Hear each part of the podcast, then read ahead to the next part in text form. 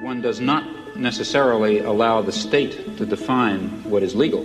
Now, the state has the power to enforce a certain concept of what is legal, but power doesn't imply justice or correctness, even. Throughout American history, the political leaders have always exhorted the American people to be nice and quiet and leave things to them. But when very serious evils confronted the American people, they had to go beyond the congressmen and the senators, and they had to commit civil disobedience, and they had even to break the law. You're listening to newsCOUP, a Public Herald production where we overthrow the status quo. I'm your host, Joshua Pribanic, and today we're going to dive deeper into fracking's radioactivity problem. Now that the election is over and Joe Biden is the incoming president, fracking is back on the nation's radar. As Biden's new administration is being put together at this moment, the big question is how they're going to handle fracking and handle climate change with a climate plan thus far that seems to mirror that of the oil and gas industry. And by saying that, what it means is that it's not going to be phasing out fossil fuels anytime soon. Biden's plan right now does mobilize that natural gas infrastructure as a renewable energy source, as a quote unquote safe energy source. And it's going to be our job as journalists to peel that apart and show you what's lying underneath this plan. And one of the big stories that lies underneath a lot of these plans is where is all of the waste from this industry going? Our latest reports at Public Herald has mapped out in Joe Biden's home state in Pennsylvania, where these 30 landfills are that are taking this waste in this state. And one of those, the biggest one of those actually, just happens to be in Joe Biden's hometown backyard. Now, we've been able to identify where this waste is, where it's going, and who's holding it, and how the TENORM, the technically enhanced naturally occurring radioactive material that's contained in that waste, how it's getting into the public waters in this state via sewage plants, from leachate from landfills, or via discharge from treatment plants. And at this point, one story that hasn't been told well across the country is what's happening with the oil and gas workers as they're picking up this waste from a well pad, from a sewage plant, from a treatment plant, and then trucking it to a landfill or some other source. And in this particular story, Public Herald is produced with Justin Nobel and Kristen Losey, two distinct whistleblowers. We're talking about all of these dark secrets that happen between the truck coming to a well pad or going to these places and then picking that up and taking it to a landfill itself. And it's important because the state has been relying on these self reporting mechanisms, these regulatory mechanisms, Either it's self reporting about how much TENORM is going to the landfill or self reporting about you know how much radioactivity is actually in the waste. And when you hear the picture of this story, it begins to cast doubt on not only how this waste is being handled, but how it's being reported to the state. And this waste story is something that the Biden administration has not really included into these climate plans. The idea that X amount of radioactive waste has already been unearthed X amount of radioactive waste will also be extracted out by furthering the oil and gas industry, especially in Pennsylvania. And what are going to be the consequences of that particular waste because it will not break down for 1600 years. It's a dramatic and serious threat to not just the environment, but to human health in general. And we don't have a handle on it. And that's what this story is doing. It's trying to get a handle on this shadow part of the industry that exists. So before we dive in, we want to thank our Patreon supporters. The patrons that we have at Public Herald have helped finance this work. And if you want to support us, you can go to patreon.com slash public herald and become a patron for as little as a dollar a month. You'll have access to all of our documentary films, including our latest film, Invisible Hand, which just so happens to be about a community who has banned this waste for being injected into their town. So that would be a really interesting documentary to check out if this story appeals to you or to the problems that you're having in your area. So without further ado, let's hear from these brave workers who've spoken out.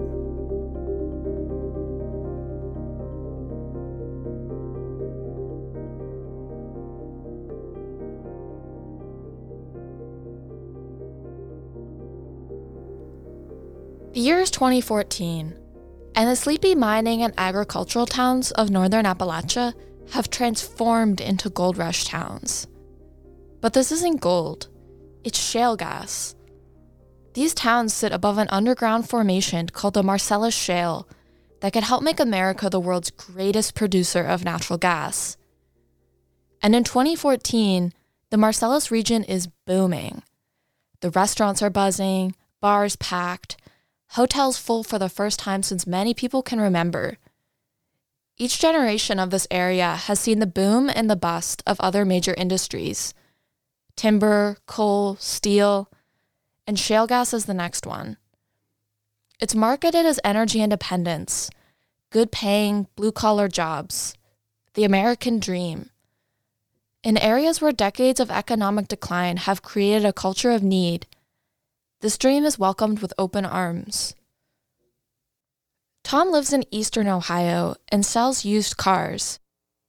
He works long hours and starts to notice out of towners from states like Texas and Louisiana come in wearing cowboy boots and looking to buy fancy new trucks. Everyone seems to have money to spare except Tom.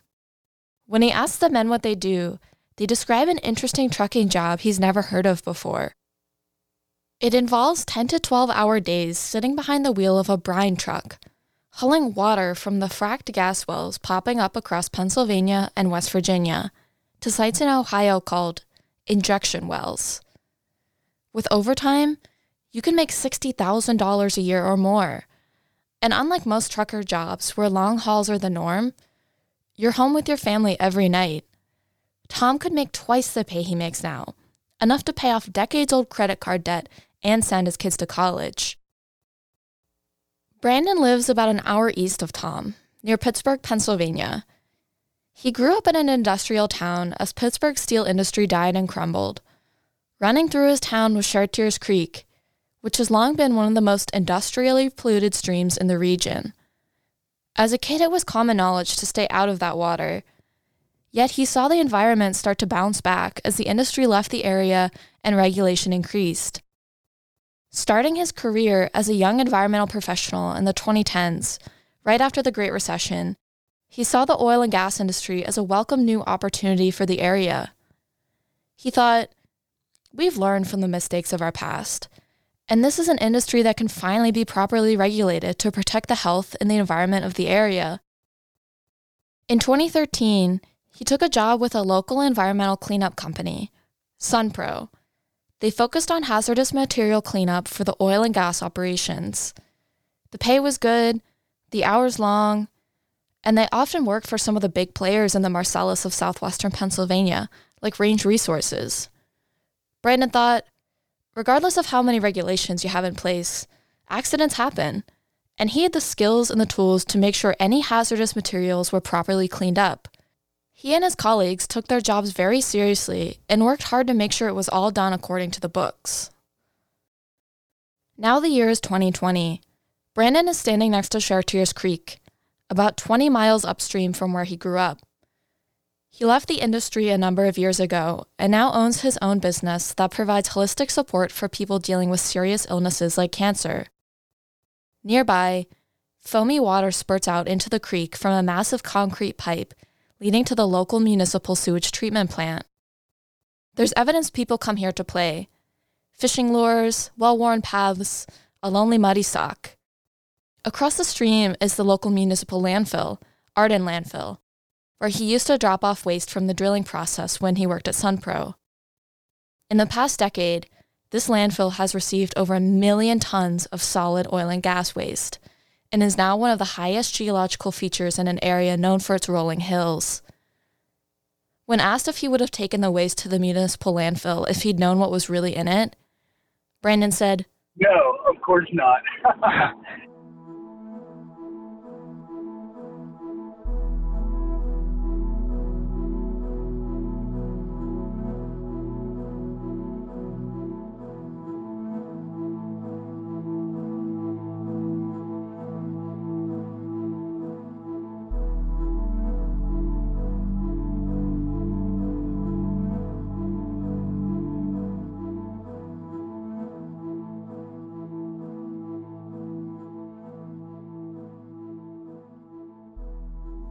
Oil and gas workers are the industry's black box, a living testament and a living test kit to an outrageous set of hazards thrust upon them by bottom line hungry employers. For those of us reporting on and living with fracking, this part of the puzzle has always been a mystery. What happens to these workers at the wellhead? And, equally as important, what happens to these workers between the wellhead and the landfill, the wellhead and the injection well? The risks these workers face have never been appropriately examined and up until now, their full story has never been told. Among all the exposure risks, including hundreds of toxic chemicals and known human carcinogens like benzene, there is something that has remained almost completely below the surface radioactivity. Although the media rarely discusses it, and the Occupational Health and Safety Administration, OSHA, the branch of the U.S. government charged with protecting U.S. workers remains mum, the industry has known for decades that oil and gas production brings an incredible amount of radioactive waste to the surface. It comes up as a toxic salty liquid the industry refers to as brine or produced water, in the form of drill cuttings from fracking bores cut through radioactive black shales and as various mineral scales and sludges that form on piping and in tank bottoms that can be, in the words of one radiation control consultant, much hotter than most stuff in nuclear plants.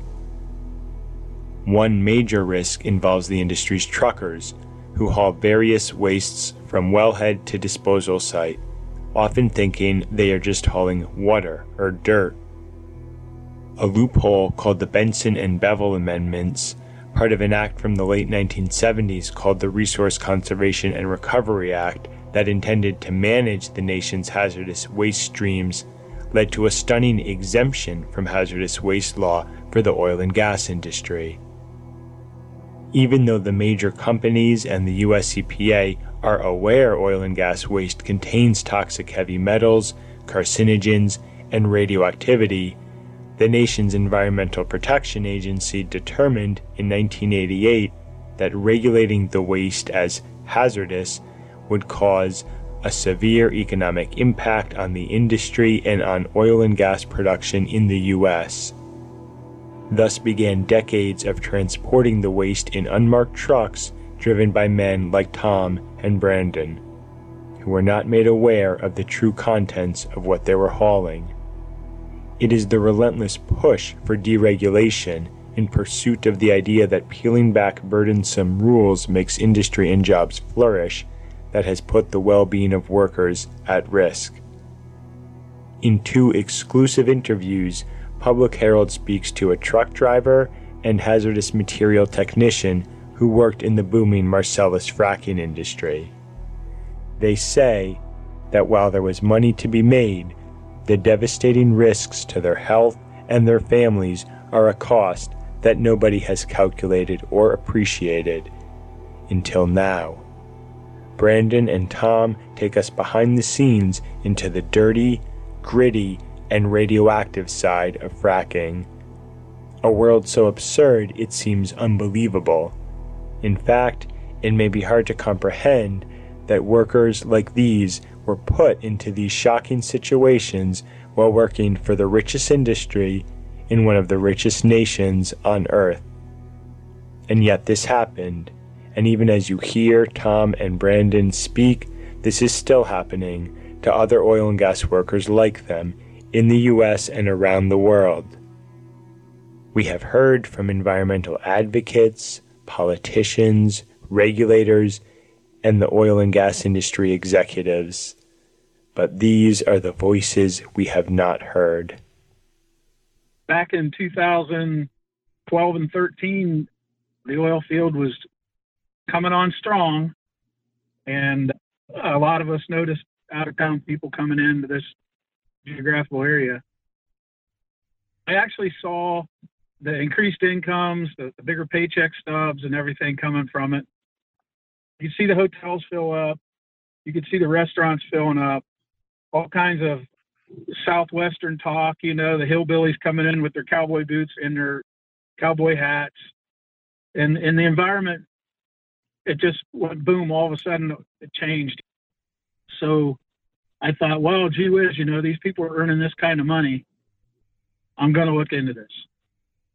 So I went to one of these trucking companies that moved in from Pennsylvania. I was just out for a ride with my wife on a Sunday afternoon, and uh, I drove through the back of the parking lot of the company that was closest. And there was a guy working in the back, and he asked what I was doing there. And I told him, I said, I heard it's a good place to work. And, and uh, he shed his coveralls and took me into the general manager's office. He turned out to be the general manager himself. And you know, we sat down and did the interview right then. Just no, no phone calls, no introductions, no, no points of reference, no nothing. He was just happy to get somebody that was wanting to look at the positions their their big thing is they just had to get a lot of people working as fast as they could to handle the amount of business. And there I was, a brine hauler. I do not remember anything more than the risk of driving with the high center of gravity and pinching off fingers and stuff, you know, when you're hooking up hoses and, and doing things like that. They put us in an orientation class, and I thought at the time that it was extremely comprehensive.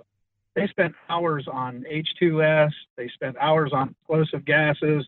They had different programs all the way through with the major oil companies in the area that, that had their own videos set up and how to do it on their particular site when you arrived on their site. And it was very extensive. The only thing, though, they never talked about radiation.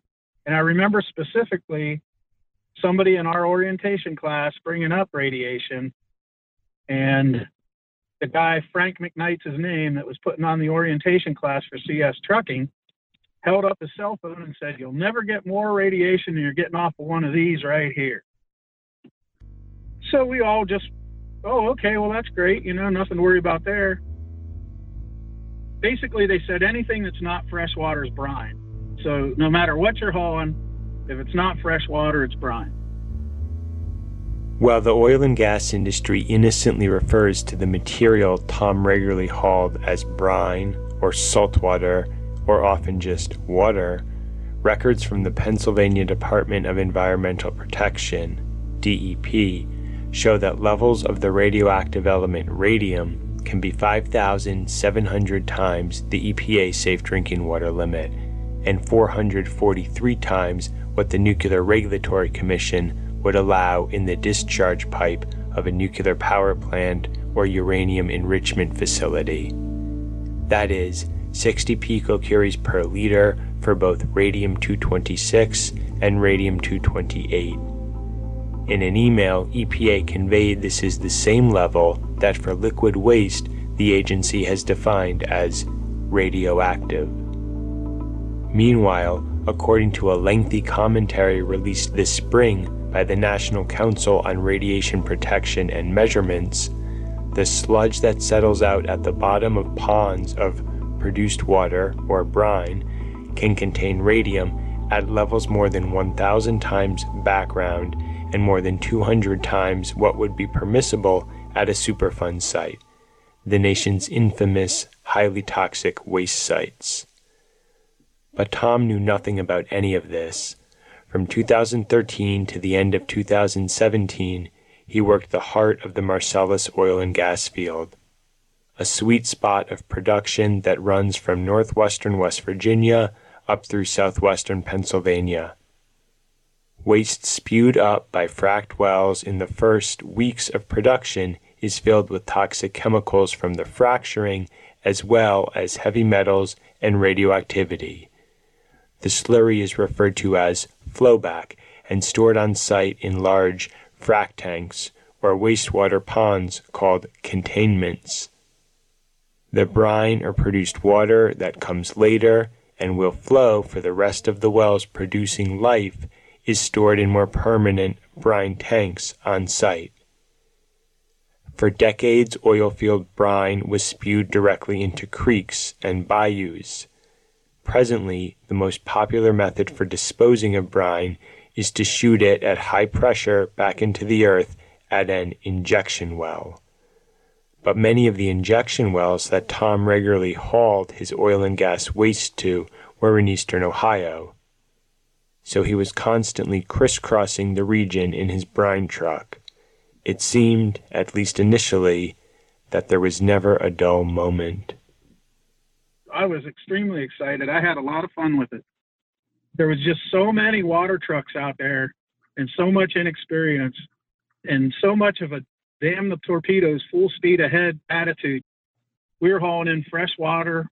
We were hauling out dirty water the whole time we were there, there was dump trucks uh, hauling out tailings. What did they call that again? It wasn't tailings. It was drill cuttings. The dirtiest stuff that I hold on a regular basis was after the well was drilled, after the fracking was done. They called it bringing it online, and they would go down and cut these plugs out. And that first initial burst of water was just some really dirty stuff. Sometimes it was as black as the screen of your phone when you shut it off. I mean, just black. I spent a lot of time underneath that rig, literally getting rained on when they were pulling the pipe by that water. You would be out there literally just vacuuming up this water that was laying down on their containment around the rigs. The other thing was while they were doing that, they would have sometimes six or eight frac tanks. And all the water that would come out of there, they would put in these frac tanks. And what they would do is let them settle in one frac tank, and then the settled out water, they'd move to the next one, the next one, so on. So we would haul that water away too. And and while they were bringing them online and letting them settle out, that'd be a flurry of trucks, constant trucks, 24 hours a day. So that that was all really dirty.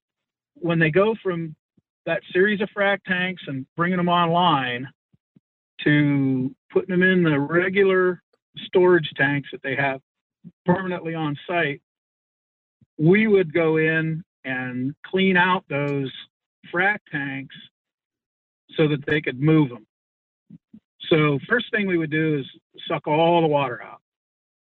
The second thing we would do, and it may not be our company, a different contractor might come in would come in with what they called a super sucker. And then they would literally get somebody in there with shovels and that super sucker. And these things suck so hard that it could actually rip your arm off, you know?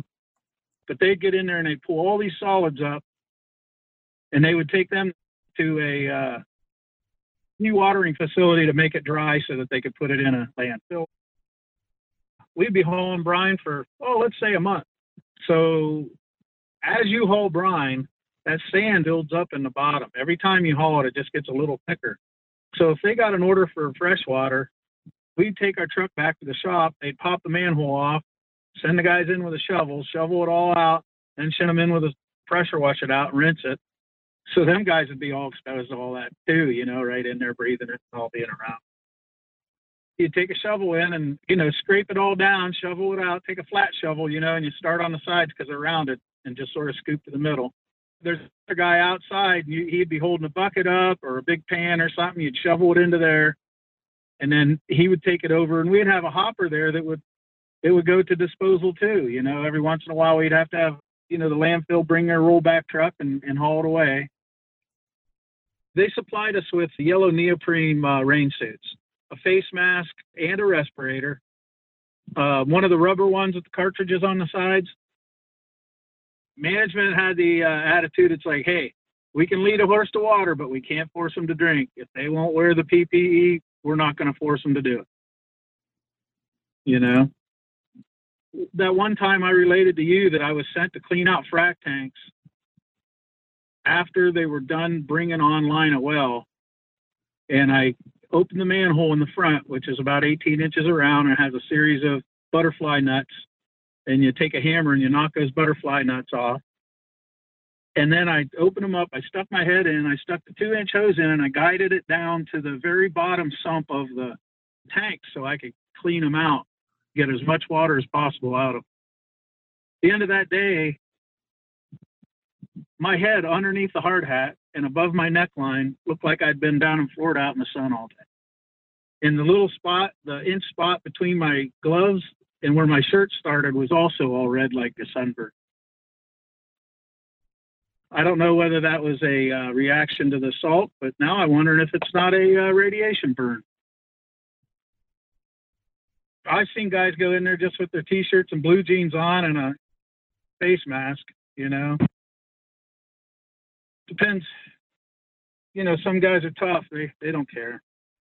But for the most part, coveralls and they were instructed to just use Dawn dish detergent to clean out when they're done. So there was no precautions made. They were made to do their own laundry at home or whatever, or in the hotels, you know. They'd also have to bathe in Dawn dish soap. Just like we see the commercials when Exxon Valdez went down and the volunteers cleaning off the little ducks with Dawn, the same deal. Did someone instruct them like this is the appropriate way to wash yourself after you've been in a frac tank bathed with Dawn dish soap or Yes, yeah, I believe that's true. Yeah. where would the clothes be washed? Well, I would imagine that, like, if I brought those clothes home, my wife would just shit. So I imagine they get in a bucket and uh, get rinsed out with Dawn dish soap as much as possible before they get put in a regular washer. Would they ever be wearing uh, like a respirator or a Tyvek suit or, or a dosimeter that would be measuring for radiation? I would say yes to the Tyvek suit. I don't think I've ever seen a uh, radiation monitor on anybody around anything that I did.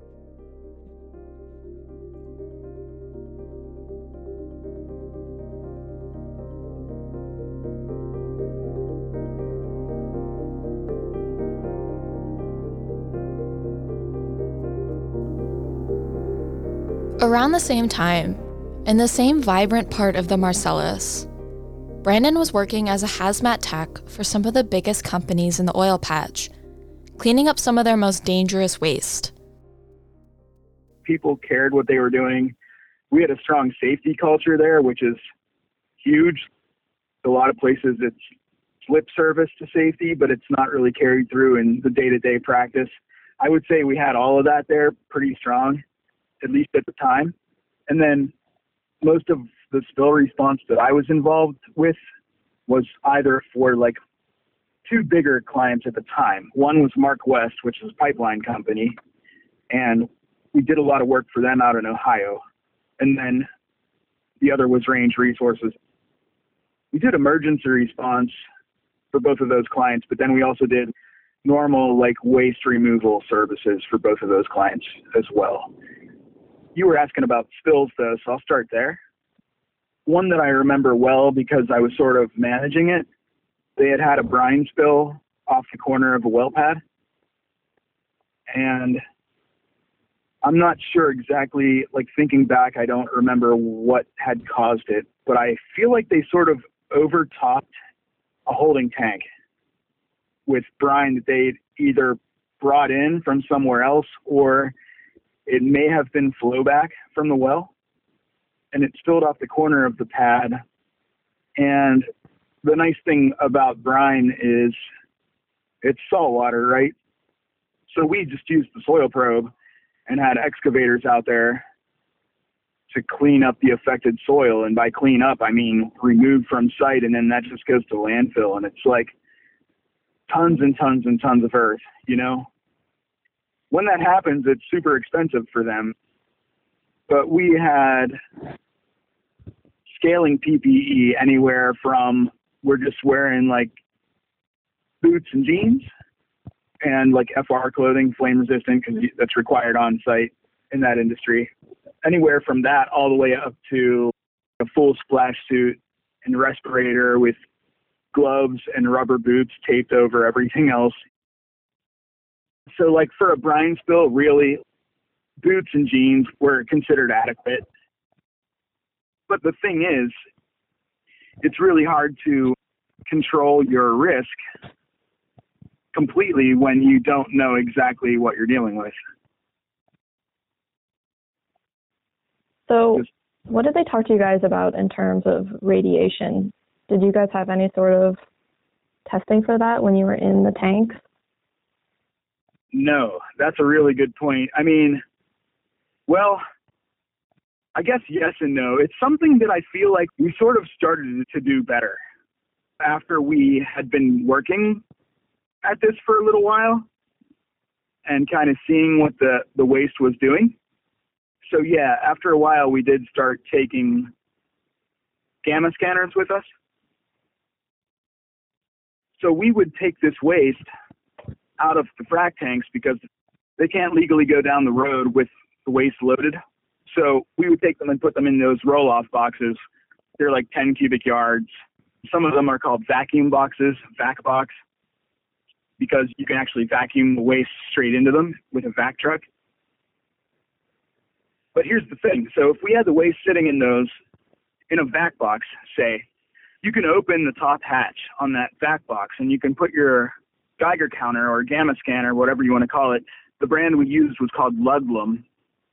And you could open the hatch and either hold the Ludlum right there at the port or you could maybe put your arm in up to your elbow and just kind of read. So what it would do though, you might originally have a gamma reading, gamma radiation reading slightly above background. We'll just say background's 10. So we might get a reading like 17 or 22. So it's like, I mean, big deal. That's double background is almost nothing still, in my mind at least.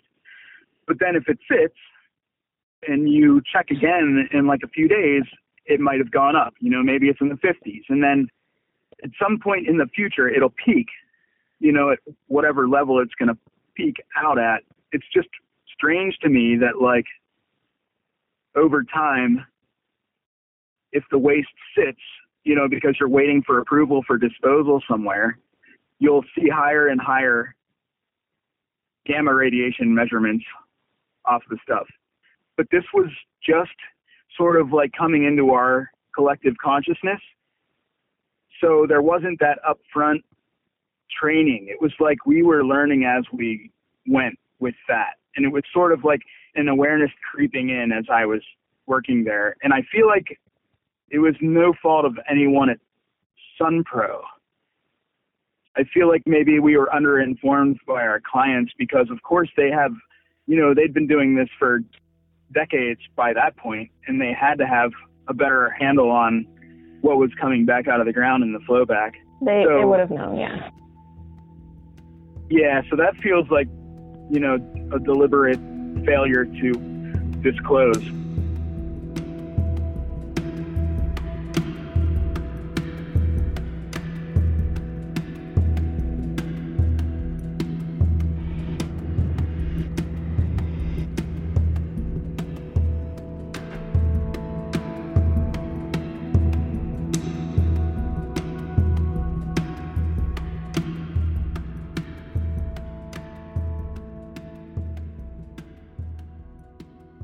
Andrew Gross knows all about the failure to disclose. He grew up in the rough and tumble 1970s Louisiana oil fields, and in the early 1990s operated a company called Radiation Technical Services that had contracts with some of the biggest oil and gas companies on Earth. Radiation Technical Services cleaned up the radioactive mess companies often left behind in the oil field. Gross knew the oil and gas industry's workers intimately because he worked with them every day, and he knew the risks they faced too. He has been out in the oil patch, listened to its noises, breathed in its smells, and he collected its waste in little lab sampling jars. He hasn't been in some swivel chair far away from the action of the industry. He has been out digging in the industry's dirt. Gross has been in the legal trenches too, serving as an expert witness in cases involving oil and gas worker radioactivity exposure that somehow have remained invisible to the world. As unreal as it sounds, a set of Louisiana legal cases, some settled as recently as 2016, show workers doing a variety of common industry jobs roughneck, roustabout, pipe cleaner, truck driver hauling sludge, developed cancers, and those cancers were linked using a radiation dose analysis program created by the CDC to the radioactivity exposure workers received on the job in the oil and gas industry. Sure, Gross doesn't have a PhD, as he readily admits, but he knows where the bodies are buried. I was trained in the Navy as a health physicist in the Navy. Spent nine years there. When I got out, I went to work for Entergy for a brief period of time, but then I started my own company. And the object of my company was the norm regulations were pretty new at the time. So the objective we had was to help the industry comply. Norm, you know, norm is a nice word the industry invented. It doesn't sound like what it is, which is enhanced radioactive material. The oil industry has known about this since at least the 1950s and likely the 1930s from the documentation we've discovered over many years, and just chose to ignore it like they do with so many other things. So if you think about the half life of radium 226, which is the main isotope concern, or when we talk about anyway, 1,600 years. You know, this does not go away very fast. That's the problem. And it builds up over time. In the nuclear industry, in the Navy, also, for instance, you are very concerned about contamination. So, contamination is controlled very tightly because the problem is that you can get it on your clothes, take it around all, over, it can spread very easily. You take that home and your clothes, your kids get into it, and that's the sort of thing that gets in your lungs, and you have these alpha emitting radioisotopes, which are just pummeling a small area of your lung for years and years and years with these out powerful alpha emissions, and it's incredibly unsafe. Andrew discusses a specific oil industry task called pipe cleaning. It involves chiseling out a difficult to remove mineral deposit from the vertical piping that brings product to the surface. This deposit is called scale and contains extraordinarily high levels of radium, levels that have literally been reported at tens of thousands to even hundreds of thousands of times above background. They have this thing that goes down the middle of the pipe and kind of shaves off all of that stuff and shoots it out the other end. And there's a guy at the other end who's also rattling. So this stuff is flying out, and we have found concentrations like 50,000 picocuries per gram of radium 226 in this stuff, and it is horrible. In one pipe yard, which was particularly egregious, we went to workers' houses and found in there, like the uh, laundry, uh, what do you call it, the, the the lint vent. and the lint, the lint of the laundry was incredibly hot. The carpets were very contaminated, bedding, all clothing, and there were like two little toddlers walking around the floor. It was just insane. Just as much concern is for the guys who are going and cleaning out tanks. The guys who clean the tanks are also in you know significant jeopardy, and they should all be wearing personal protective gear, just like you're seeing nurses wear, except better quality. You know, half face respirators, not N95s if I were them, I would want once a month at least to have the cab of the truck surveyed with some uh, wipe samples to make sure there's not a buildup inside the cab. If your interest is in protecting workers and protecting the public from exposures, simple things can be done. Simple personal protective equipment and decent respirators, which are only 15, 20 bucks a piece, can lower that risk 80, 90% right off the bat. And when it comes to the public, checking those tanks to make sure they don't have radioactive material in them, that is the simplest thing they can do, and it'll save so many lives and so much time and money for them down the road. And I, I for the life of me, I don't understand why they're so resistant to it. How has this been allowed to happen? If everything is as bad as people like Andrew Gross say it is, then why hasn't anyone pulled the lever long ago on this 10,000 alarm bell fire. Officially, the first producing oil and gas well in the United States was in Titusville, Pennsylvania. Invariably, it spewed up radioactive brine, and the pipes that carried the product to the surface would have eventually built up a mineral scale that likely became radioactive. How is it possible that this issue has gone unseen, at least in the eyes of the public, and the industry's own workers for 161 years. Andrew had some ideas. You have a community that is economically distressed, and you know they get a job, and it's a good jobs. The jobs pay decent money. It's not like they're working at Walmart or something. They get a few bucks more an hour. So their first priority is going to be feed their families. These jobs are not meant for somebody with a master's degree. They're meant for somebody who maybe went to high school, whatever, and needs to make money and feed his kids. The big fear when we go in any area, and one thing the oil industry always would say in Louisiana is that we're killing them with lawsuits, that we're driving away, we're killing jobs, which is nonsense. As long as they can make a profit, they don't care. What we're doing is trying to hold them accountable, but they don't like that. A corporation exists for one reason: it's to make profits for its shareholders. That's the only reason it exists. Shell can run as many commercials as they want about how they're stewards of the environment and taking care of the Gulf of Mexico. They are exist for one purpose. If you're the CEO of you know Exxon, your concern is your shareholders and your profits this quarter. So you are not spending money on any environmental nonsense that you can avoid spending it on. If people understand that on a base level, you know, especially the legislatures, then you can kind of have a system where corporations can also be held accountable. But the system is just very rigged in so many places. Industry is very powerful. Okay, but I guess it, the big takeaway for me was that exposures over, especially over the course of time in the industry, appear to be high enough to cause cancers in workers. Can we say that, or, or that's been shown? Definitely. Going back many years, they've had health physicists on their staffs who told them about the risks from the radiation. They bring in top flight scientists in their side, and we beat them all the time because the reality is they are involved in making a lot of excuses and having to explain away things. And our simple point is you're exposing people to radiation they shouldn't be exposed to, and you're not even telling them it. Now, the official stance on the federal government and internationally is any dose carries some risk, no matter how slight. Radiation, any dose can have an effect. So for them to say it's perfectly it's perfectly safe is just utterly irresponsible.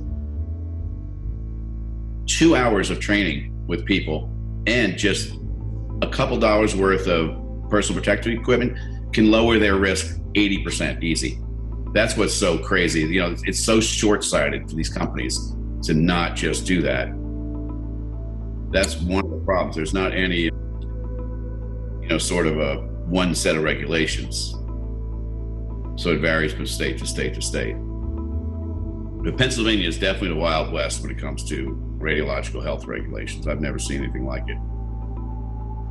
And for me, especially being a guy from Louisiana, that really strikes me as odd that we're so much better off down here than all the people who are so smart up there.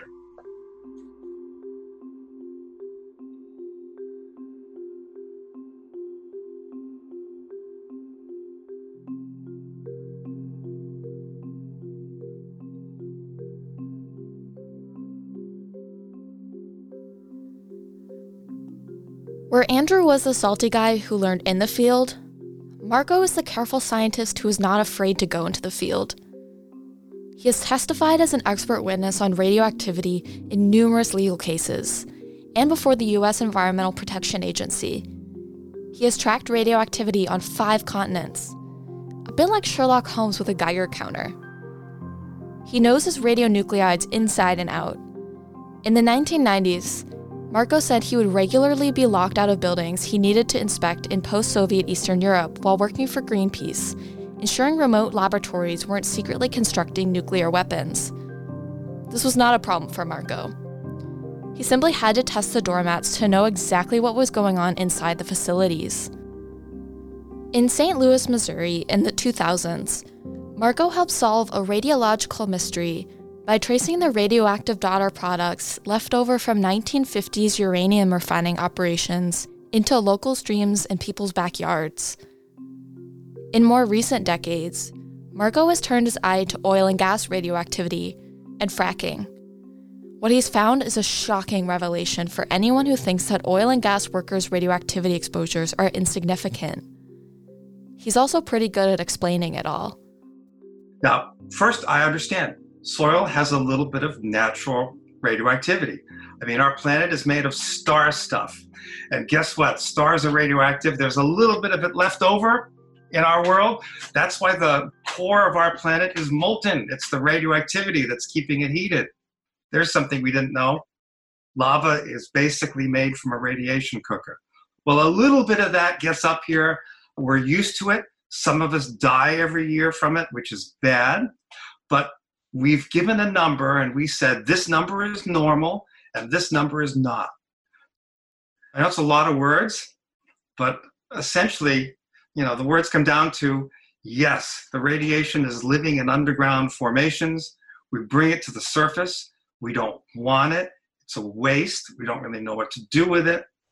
So all these different regulations are just trying to put lots of fingers in lots of dikes and plug a lot of leaks and try and keep this radiation under control once it's at the surface. The EPA needs to know who made the radioactivity and what were they thinking when they did it and what kind of product were they going to sell. Now, for me as a scientist, all of that is 100% irrelevant to radioactivity. Radioactivity is radioactivity, it's physics. And the nuclear physics in Massachusetts is exactly the same as the nuclear physics in Alabama and Washington and California. But as a regulator, we treat radiation from different places differently. So if an oil and gas company made a certain amount of radiation, they don't have to report it, they don't have to dispose of it any particular way. They really don't have to do it a whole lot. They are exempt. Whereas if the same amount of radioactivity were made by a white haired ponytailed researcher in Massachusetts, I'd be filling out forms and paying for disposal till the cows came home. The radiation might be the same, but because it came from the oil and gas industry, we treat it differently. And to a scientist, this is always a mistake. There's no scientific reason for saying radioactivity from X is fine, but radioactivity, ah, I don't like yours, it's bad. That's something we have to get over and it's going to be difficult. It's foolish to expend resources to treat radioactivity carefully in one case and carelessly in another. Marco also has some good thoughts on the inevitable why and how questions. Why has this been allowed to happen? How has this been allowed to happen? There are a lot of jobs where the regulatory agencies have not caught up. Changing regs takes a long time. At a minimum, consider it takes a change of administration for most new environmental laws to come through. That's certainly true now.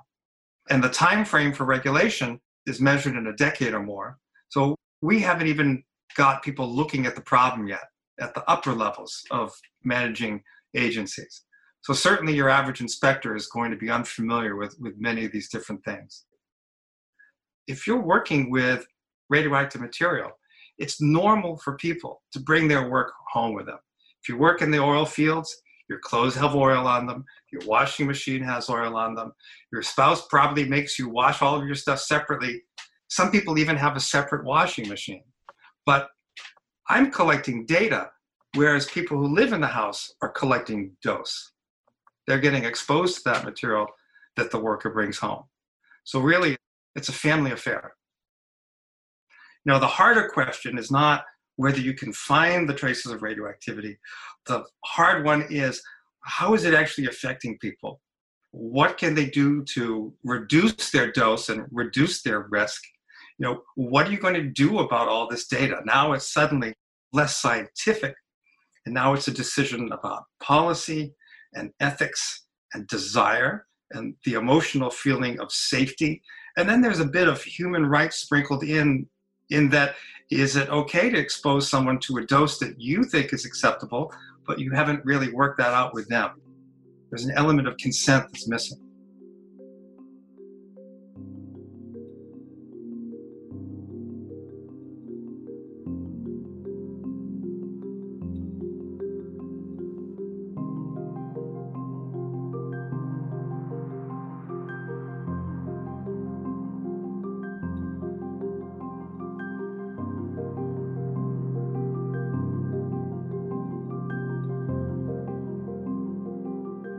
2019, two years after leaving the job, Tom McKnight was diagnosed with thymoma cancer. Although he received a successful operation to remove the tumor, doctors later discovered nodules on his lung and a growth on a bone in his hip. Survival rates Tom found on the American Cancer Society's website are scary.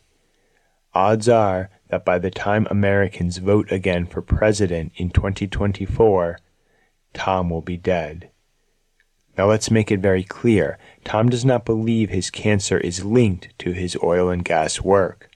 But as he describes it, if you have no idea you are being exposed to radioactivity, you also have no idea how to avoid its harms. I've seen people stick their finger in it and stick it in their mouth before, but for the most part, we've all tasted brine because sometimes it splashes up, you know. I'm probably guilty of it more than others. But when I was working around in it, when it was time to eat, sometimes I would open my sandwich bag and I would try to roll the sandwich baggie down over my hand and never touch the sandwich. Yeah, I'm pretty sure I ate some dirt though too, you know. Every potato chip you ate, you touched. Course, if we knew that there was a radiation problem, we would have taken precautionary steps and, you know, made sure we had respirators and made sure we had the right uniforms and gloves and protective PPG for that, you know and it would have cost them more money. And I go back to what I've said three or four times through our conversation that if we're forewarned with what's going to happen, we can deal with it. But if we ignore it, it's just silently out there, polluting our environment, getting our people sick. You know, and it's an unrecognized cost of the oil companies by not having to deal with it in retrospect, I sure wish I had had some training and been prepared for it. At least at that point, I kind of could have went in with my eyes open, and then I wouldn't have had anybody to blame but myself. And we probably would have had established job practices that would have limited our exposure to things we didn't even know we were being exposed to. So, do I feel bad? In retrospect, sure, I feel bad. I feel a little mad because I, I just can't believe that management and the oil companies did not know there was a good bit of radiation in there. I loved the, the economical impact. That was awesome. That was great. You know, my point in life was all my children were coming up of age, time to go into college. One was already in college, one was getting ready to go and it just made life easy, you know. I mean, it was just so easy to peel them off a couple hundred bucks for groceries or fill a car with groceries and go visit them. I paid off my visa that I'd never had paid off since like 1982. It made it so that I could buy the house that I was living in versus just living in my mother-in-law's house. You know, the carrot was out there; it was really big. I sure appreciated it, but at what cost? I surely wouldn't knowingly want to put radioactive brine on the roads to keep dust down or radioactive brine in the ice control trucks in the winter to keep the ice melted. That's insane. This, by the way, is legal in at least 12 U.S. states, including Michigan, New York, Ohio, and until very recently, Pennsylvania. And I would certainly do without any kind of economic better lifestyle to save our environment. I mean, that's a, that's nuts. It's just nuts. And then to have the uh, governmental agencies that could be responsible for this shuffling off responsibility and saying, "Hey, that's the other guy. That's not me." And then the industry totally just, you know, operating. It's like, well, let's just keep them fighting between ourselves, and we can go do our job. Is wrong. And I don't think there needs to be new laws. I think they need to just tie everything together and have some accountability. You know, if they know that that's there, if they know that those regulatory agencies are ignoring the problem or passing the buck, they're going to shrug and say, hey, we're just operating within the uh, boundaries that are set up for us. It's America. It's capitalism, yo. It's like I've always told my kids there's difference between right and right to the letter of the law. While Tom was working as a brine hauler, Brandon was experiencing something similar in another part of the massive Marcellus oil patch and coming to the petrifying realization that even when he was being protected by his employers against radioactivity, he was not being fully protected. When a radioactive element decays, it blasts off a tiny explosive piece of matter or energy, what we know of as ionizing radiation. The three main types of concern are gamma rays, beta particles, and alpha particles. Alpha particles can be blocked by a piece of paper or your skin, and gamma rays can go through feet of concrete and steel and may seem the scariest. But in an occupational setting like the oil and gas field, it is actually alpha particles that are typically the most concerning. This is because radioactive elements that emit alpha particles, such as radium, can become airborne as dust, drift through the air, or be blown about by the wind and easily be inhaled or ingested. Once inside the soft organ filled space of your fluid body, or lodged in your bones, an alpha particle's explosive charge can shred DNA to pieces, causing mutations in your genetic material that can potentially affect future generations, and obliterate cellular structures, creating the possibility for the development of tumors that can lead to fatal cancers. I guess to me, it's like this wouldn't even be a conversation if companies had been more upfront about what they've known for decades. Because we had respirators out there at all times, you know, because we were dealing with volatiles that you can filter out with these respirators. And if there were particles that were like alpha and beta emitters, then it'd be nice to have the respirator on so we were not breathing those particles in. And we were not metering for alpha and beta emitting particles. So, like, yeah, that sucks. That's really frustrating. So, if we had known at all that this was even like remotely a possible issue, we would have had a policy in place to minimize our exposure so fast, and we probably wouldn't have been back out there doing that until we did. As far as the disposal of the stuff, so that's the other part of this is, like you said, is the leaching from the landfill to the streams. I mean, there's so many breakdowns on that side of it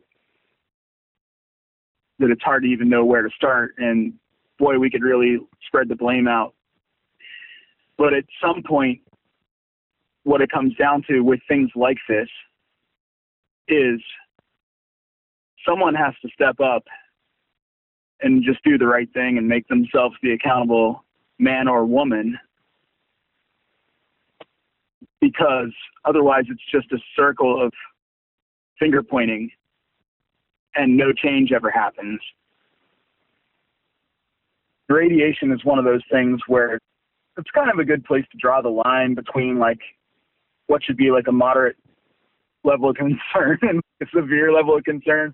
I feel the same way about asbestos actually once you breathe asbestos in, it's going to keep doing damage for a long, long time. So these are sort of like gifts that keep on giving, you know, gifts that you don't want. As a worker, though, it's deeply disturbing that I've seen since then studies that point to, even without knowing whether or not it is going to cause harm, the fact remains that we knew about it and the potential was there. So, just pretty cavalier to not, at least, at the very least, advise the workers that are handling it. Now it's not just an environmental issue anymore. So now it's like, this is like an injury issue. This is people start to get sued, you know, stuff like this. So, yeah, no bueno.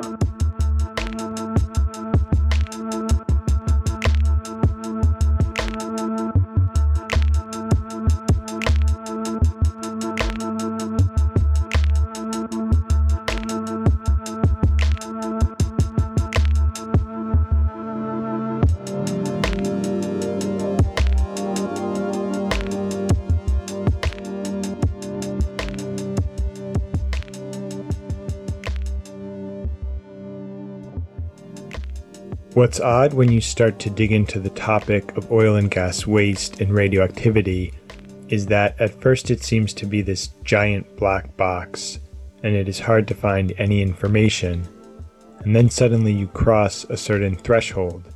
You read the right paper, or click in the right Google search word combination, or speak with the right expert. Then suddenly you're deluged with prominent reports. And then you meet someone like Dr. Julie Weatherington Rice, an earth scientist with the Ohio based firm Bennett and Williams who has been studying oil and gas waste since she did her master's thesis on the topic back in the late 1970s. In the 1980s, she worked on a commission for Ohio's governor that assessed the health risks associated with spreading oilfield brine on roads, and she has been on brine ever since. Her notes of concern, outrage, and grief were like coming across an oracle in a clearing, in the middle of a thorny forest of babble speaking regulators. Well, the salt itself will kill you. I mean, the salt levels are terrible. Just being splashed by this stuff will cause all kinds of skin problems. Inhaling it in a vapor is very dangerous. You've got a number of volatile organic compounds and semi volatile organic compounds in it. The standard ones that you're looking for are BTEX, which is benzene toluene, ethylbenzene, and xylene. But there are a whole slew of other ones as well that are included. They all have health regulations and exposures to the levels in the brine are significant enough to be a demonstrated hazard. And then the heavy metals, all the concerns of the health damage from the heavy metals. You've got barium and you've got leads and you've got cadmium and you've got strontium and you've got, you know, name every awful heavy metal that's on the list. And I will tell you, it's there in some levels. So the things that you're concerned about are the volatiles, the semi-volatiles, the heavy metals. The chlorides and sulfides are huge. And then, as we've learned later, the radioactivity part. The hazards are known. It's just that nobody's been in a place to do anything about it because the industry is sacred. They're getting Hail Mary passes, they're sacred. And as long as they're making the contributions they're making at the federal and the state level, and as long as we've got the government that we've got, they're going to continue to be successful. And the only way to really turn this around is to vote everybody out of office that takes contributions from the oil and gas industry. And what about the workers like Tom and Brandon, the pinball stuck in the middle of the toxic machine? Dr. Weatherington Rice does not mince words. Yeah, they're going to die. They're going to die. Okay? I mean, my father died of chemical exposures. My husband's father died of chemical exposures. We've had generations after generations of workers who have died from chemical exposures of all different kinds. And sometimes it's gotten the attention of, you know, the CDC and NIOSH and folks like that and OSHA, and sometimes it has not. We have much better rules and regulations for a lot of industries than we used to have, but oil and gas and coal are the outlaws. So, in a general sense, we are much, much, much smarter about chemical exposure than we were when my dad was the health and safety officer all the places he ever worked. But, you know, what was safe one year, the next year, the safety level was a thousand times lower. So all of the guys that he was with were all the canaries in the cages, and they all had the exposures. So they all died and there was enough death that people woke up and decided they needed to do something about it, and that's why we've got the rules that we've got.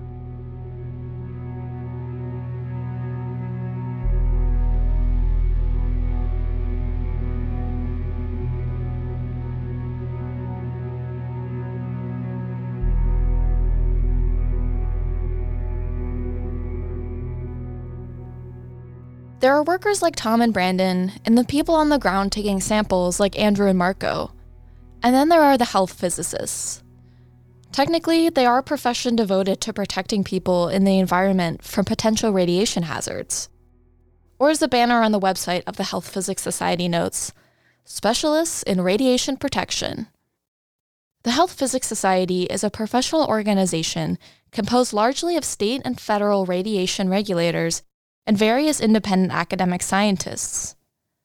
The scientists we spoke to, Dr. Emily Caffrey and Dr. Jan Johnson, repeatedly conveyed to us that they were speaking for themselves and that their words did not represent the views of the Health Physics Society. Both health physicists say that it is important for workers to be protected and be informed about the materials they are handling, yet continue to stress that radioactivity levels in the oil and gas industry are not enough to endanger workers. Justin Nobel, one of the authors of this article, put out an article earlier this year in Rolling Stone magazine, the result of a 20 month reporting and research effort that laid out the incredibly sloppy way the Marcellus oil and gas industry is handling radioactive materials and multiple different pathways of concern for workers.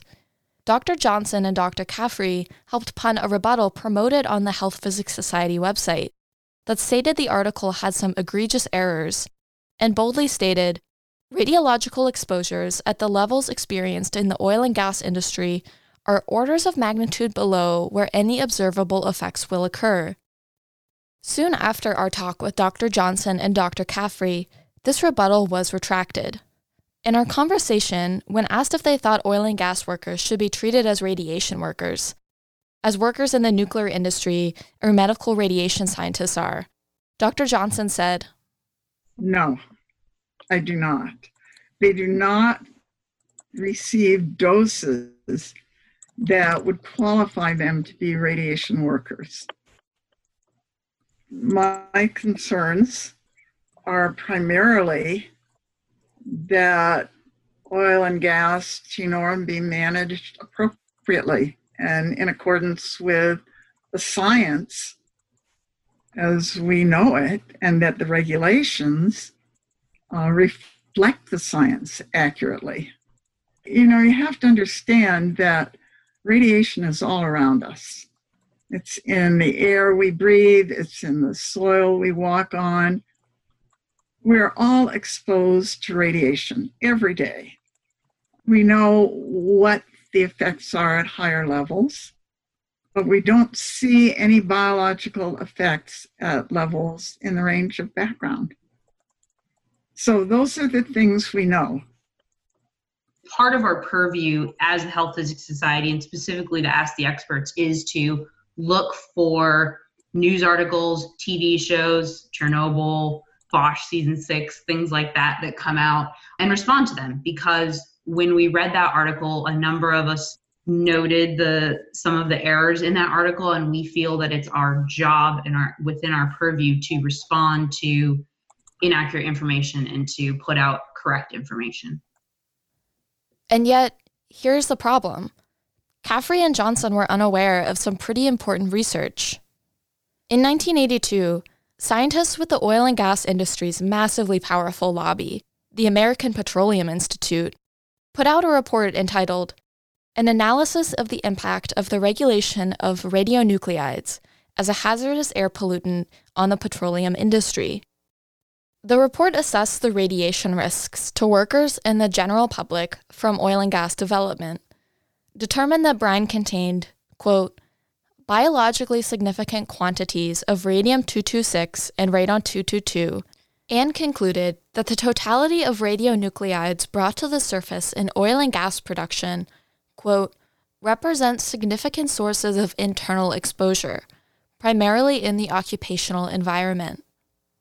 The report continued, quote, Radium 226 is a potent source of radiation exposure, both internal and external. Radon 222 and its short lived progeny deliver significant population and occupational exposures to the upper tracheobronchial tree, while lead 210 and its decay product contaminate much process equipment and can represent significant exposure to the bone in some occupational subgroups. Radon 222 and its daughters caused the most severe impact to public health.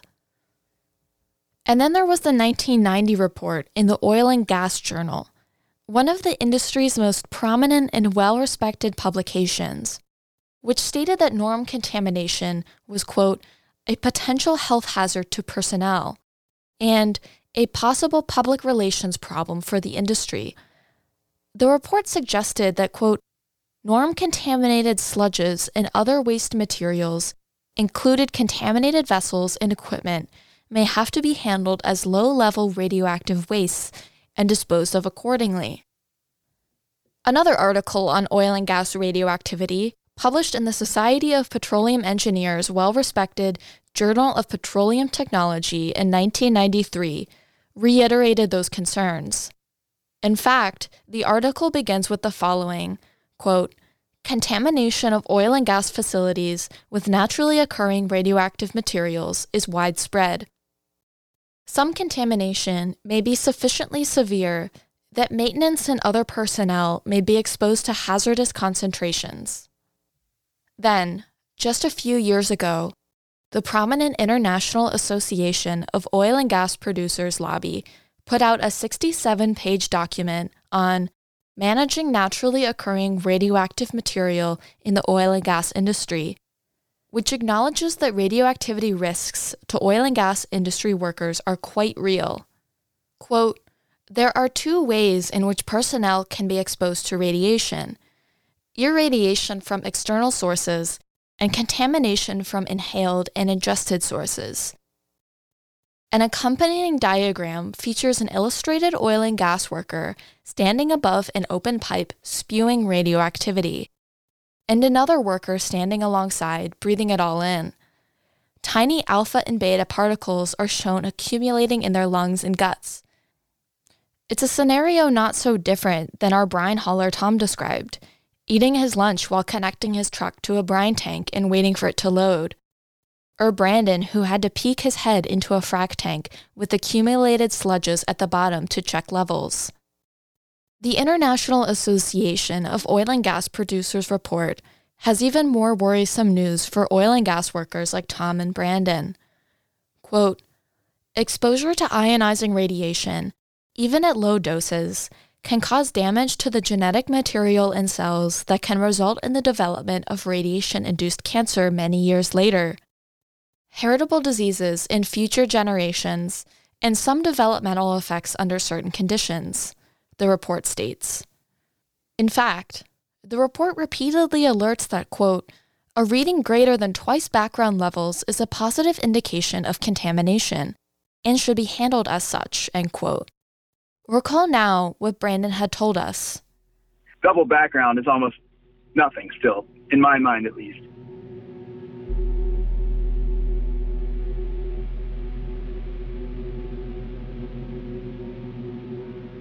This examination of workers' exposure on the job is not to call fire in a crowded theater.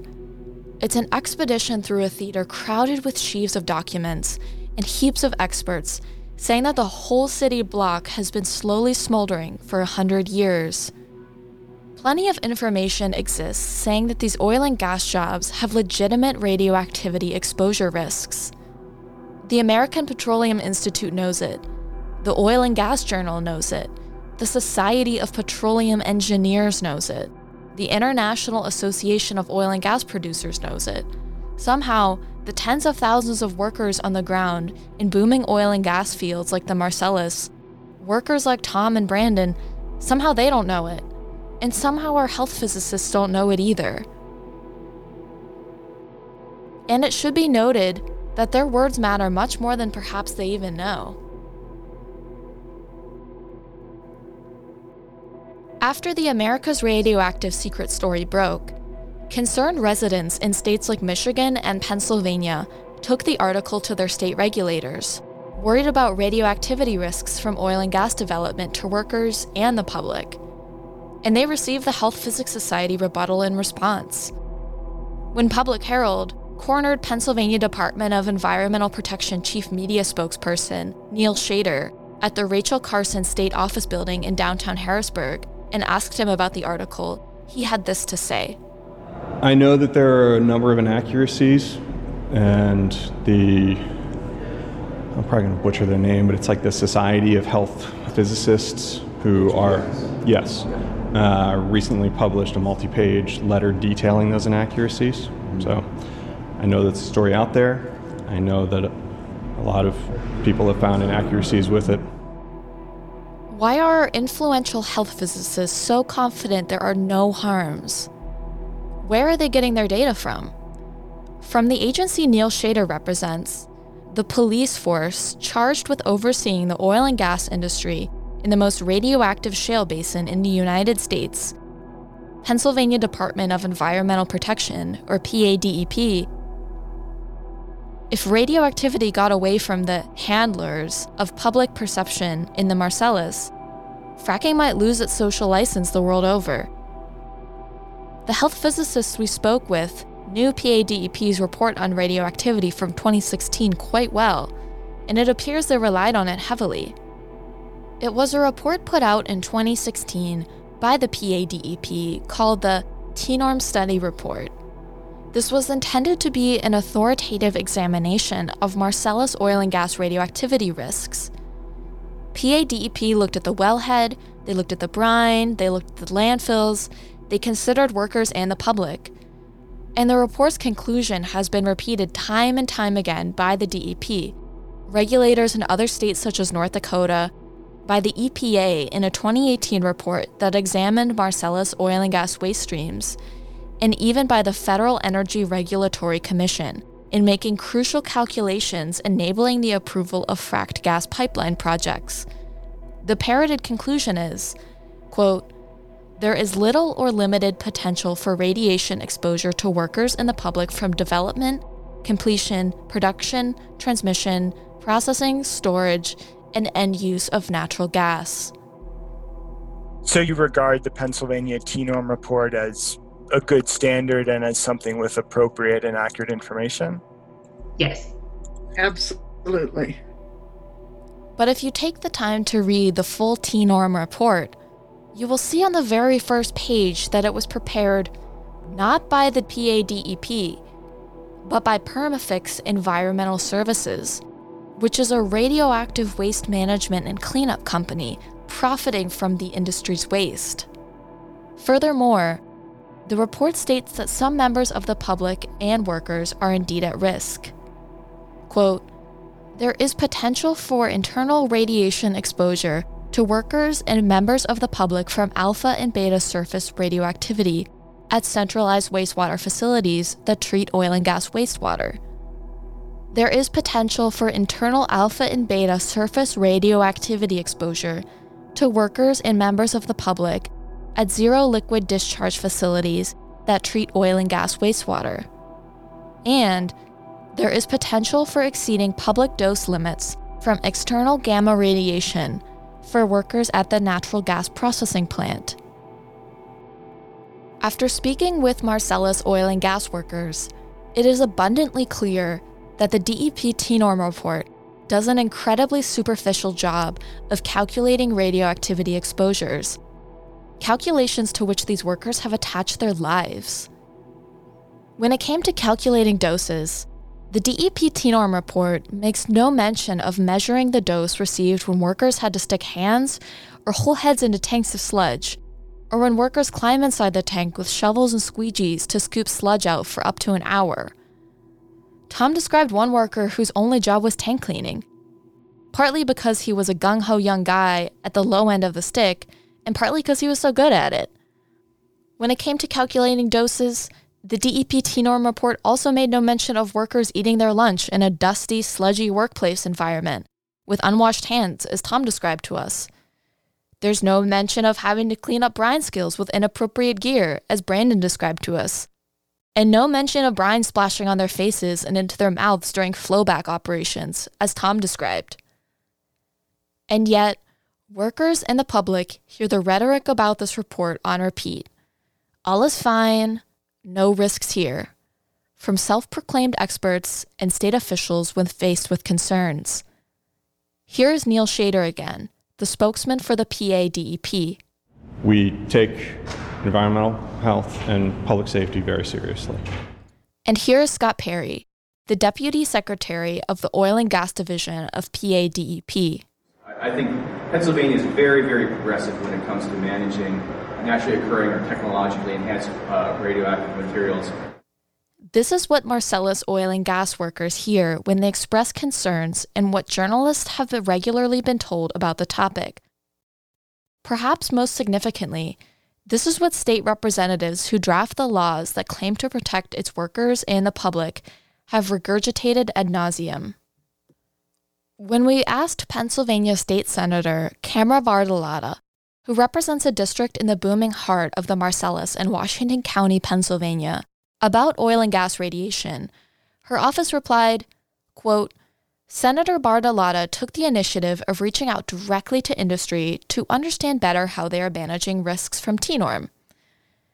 DEP comprehensively studied this issue in cooperation with other public and private organizations and determined that NORM and TENORM materials associated with the oil and gas industry were well managed and did not present a risk to the public.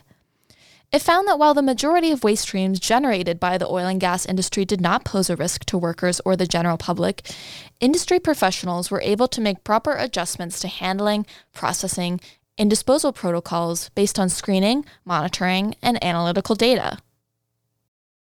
Everywhere we turned, PADEP's report was referenced to dispel concern. A report produced by a company connected to the industry, branded as official by the state's Department of Environmental Protection, and treated as the gold standard. And yet, all the while, the workers whose well being everyone claims to be so concerned about are left out in the cold, willfully misinformed, tragically and unnecessarily exposed.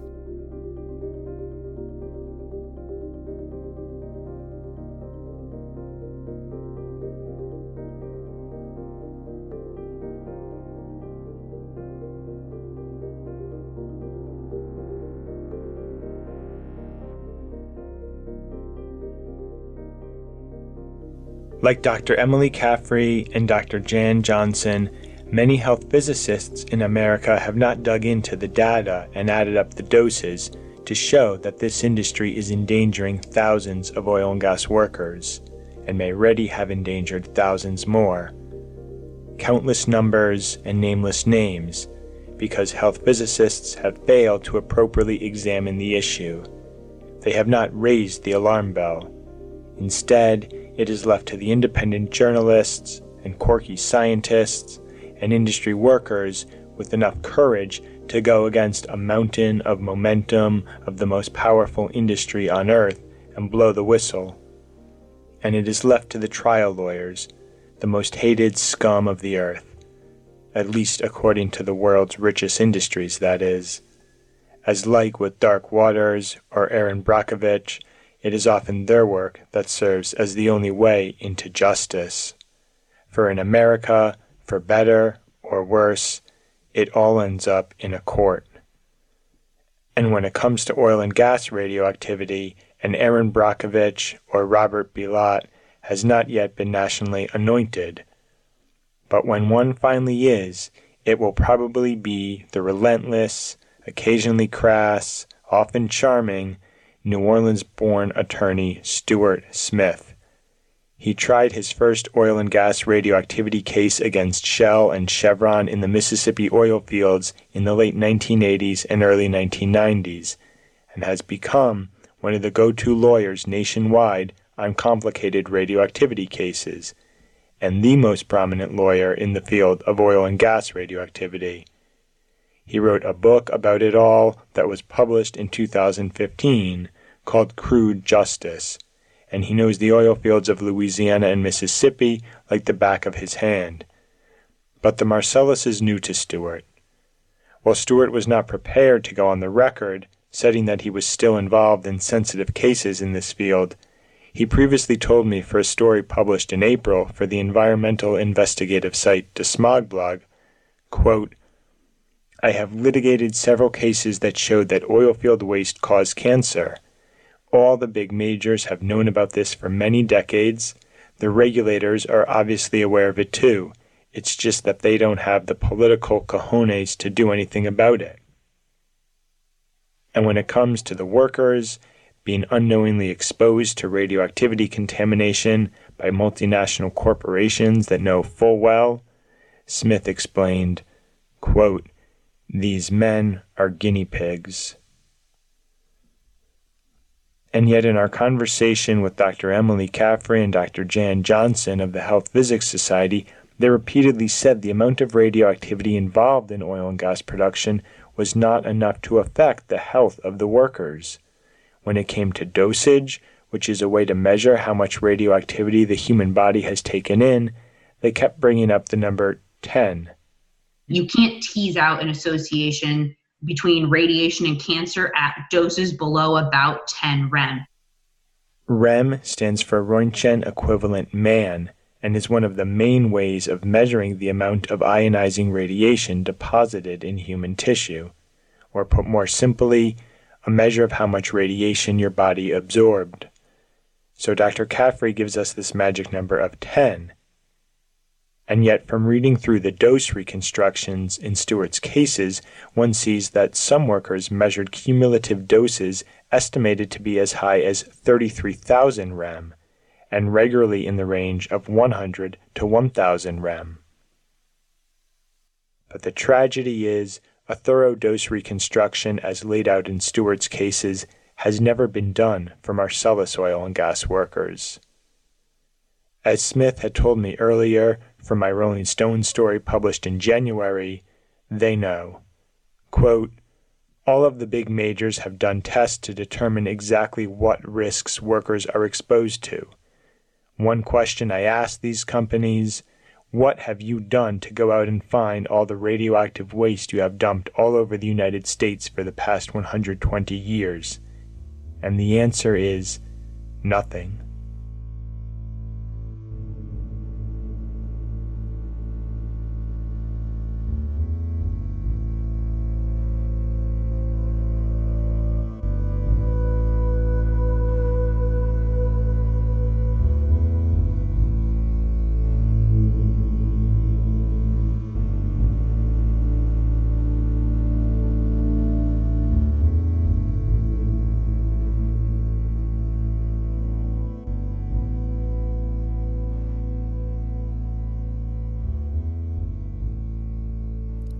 Back with Brandon at the foot of Arden Landfill in Washington County, Pennsylvania, otherwise known as Mount Trashmore. From 2011 to 2018, 1,297,000 tons of solid waste generated from Pennsylvania oil and gas wells were disposed of at Arden Landfill. And 99% of that came from fracked wells in the Marcellus Shale, which according to the best U.S. Geological Survey reports and data, appear to have a radioactive signature higher than any other oil and gas play in the country. The agency, by the way, has known the Marcellus was highly radioactive for at least 60 years. Pennsylvania has nearly three dozen other landfills accepting oil and gas waste, and millions of people who live downstream as radionuclides are being discharged into Pennsylvania waterways. So you see, this is affecting a lot more than just the workers. The public is at risk too. Landfills and the sewage treatment plants that are supposed to treat their leachate are, as Guy Krupa, a sewage treatment plant operator in Belle Vernon, PA, and one of our first whistleblowers on this topic revealed to us, like the assholes of the fracking industry because after being upchucked to the surface during the production process and shuffled around the various intestinal tubes and organs of the industry's storage and hauling and treatment processes, this is where so much of the solid waste ends up. Our experts did not take lightly to this unfolding disaster. Putting this radioactive material into municipal waste sites is a giant concern. That could be life altering for a lot of people you know, people in the vicinity, people downwater the streams, all those things. This is a permanent reactor near your house, and it will always be a reactor because it, the waste got pooled together. And it will make as much radon and radium today as it will tomorrow and the next day and the next day and 30 years from now and 100 years from now and 500 years from now. Because the half life of this stuff is like forever. The half life of uranium 238 which is in the cuttings is 4.47 billion with a b years old. And the thorium is 14 billion. That's like back to the big bang so while it's a naturally occurring material, when you concentrate it, you create a reactor. We're going to go to that dark place again. And if you think about what a landfill is, think of it as the world's worst tea bag. You have waste sitting in the landfill, and the rainwater percolates through. And the leachate is that rainwater coming out after it's been through the tea bag, after it's been through the landfill and it has all this yucky stuff in it. And you try and get rid of it by sending it to the local sewage treatment plant, which treats waste in a really old fashioned, simple, very effective way. They throw all the stuff in a great big vat, like acres and acres of vat, and they just let the bacteria eat it. And the bacteria get really fat and sink to the bottom. And that's our sewage sludge, all that dead bacteria hey, our bodies do that too. 25% of our solid waste is bacteria. So the sewage plant is basically us on a giant scale. And then you cart that sludge back to the, where else? The landfill, where the rainwater percolates through and the cycle continues. But if you do it enough times, you know, that tea bag gets really gross, the leachate gets worse, and the treatment plant can't take it anymore because the stuff would actually kill the bacteria that do all the work. And so not only is your waste from the landfill not treated, but none of the waste from the entire community is treated. It's like an amplifier.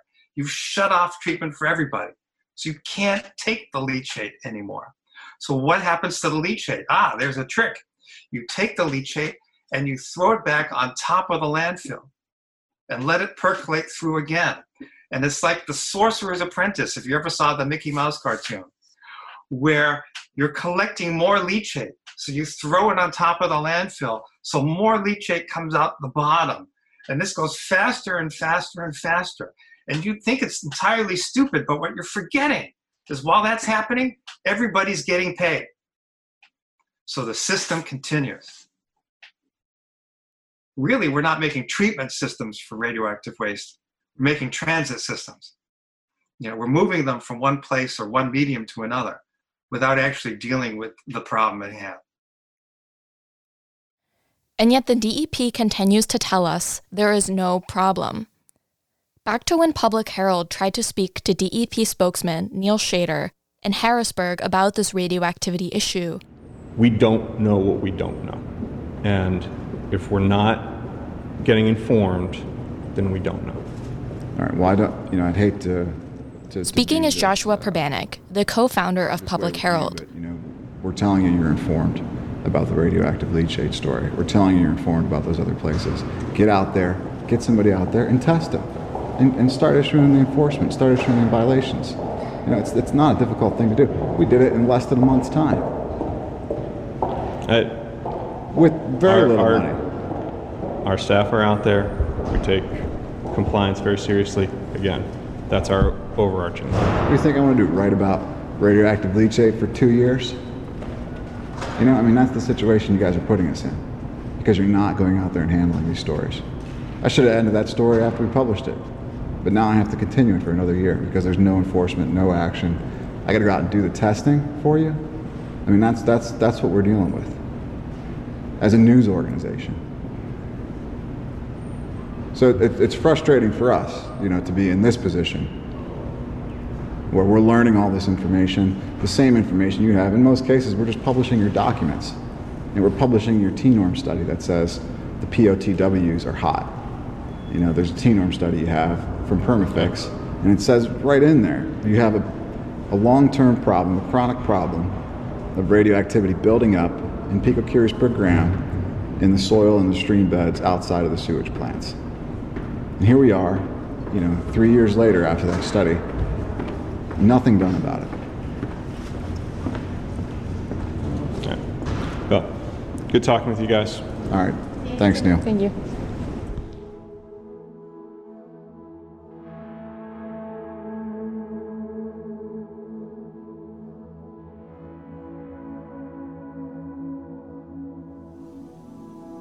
We found one politician that gave us hope for the path forward.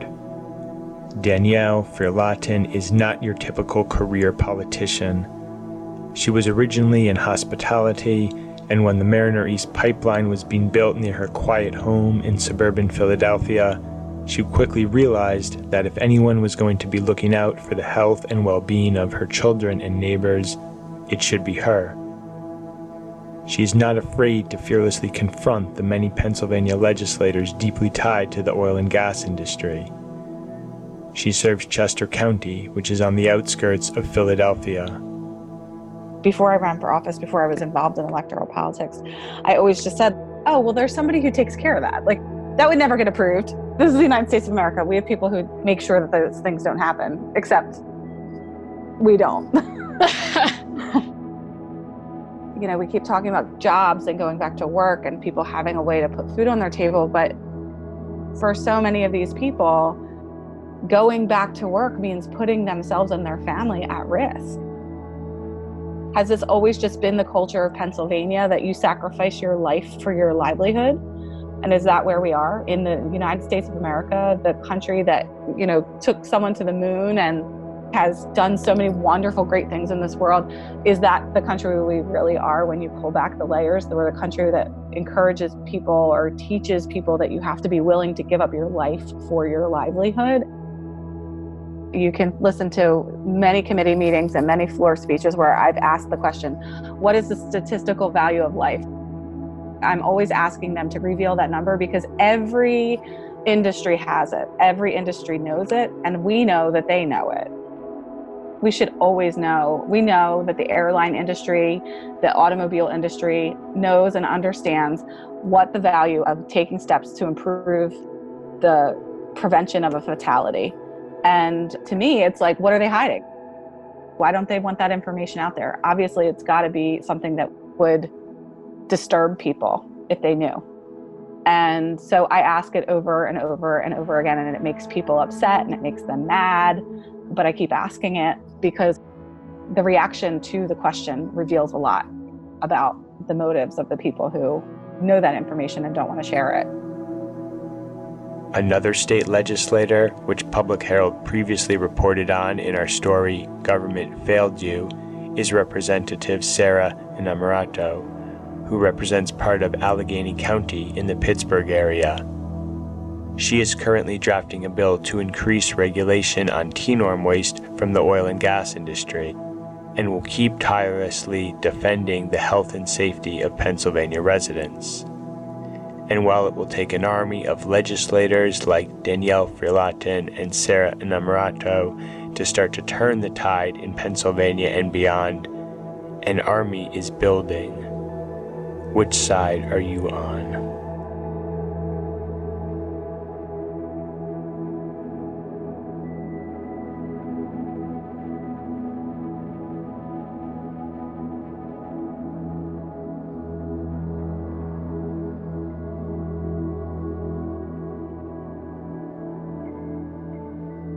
This is not just a story about two workers in the oil and gas industry in the early 2010s.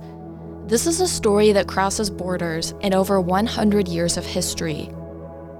Just as Ida Tarbell tirelessly uncovered the corruption of the Standard Oil Company in 1904, just as coal workers in Harlan County, Kentucky bravely stood against the corporate interests that were endangering their health and well being in 1973, just as Stuart Smith took on BP after they were trying to cover up their egregious harms caused to the Gulf and local workers in 2010.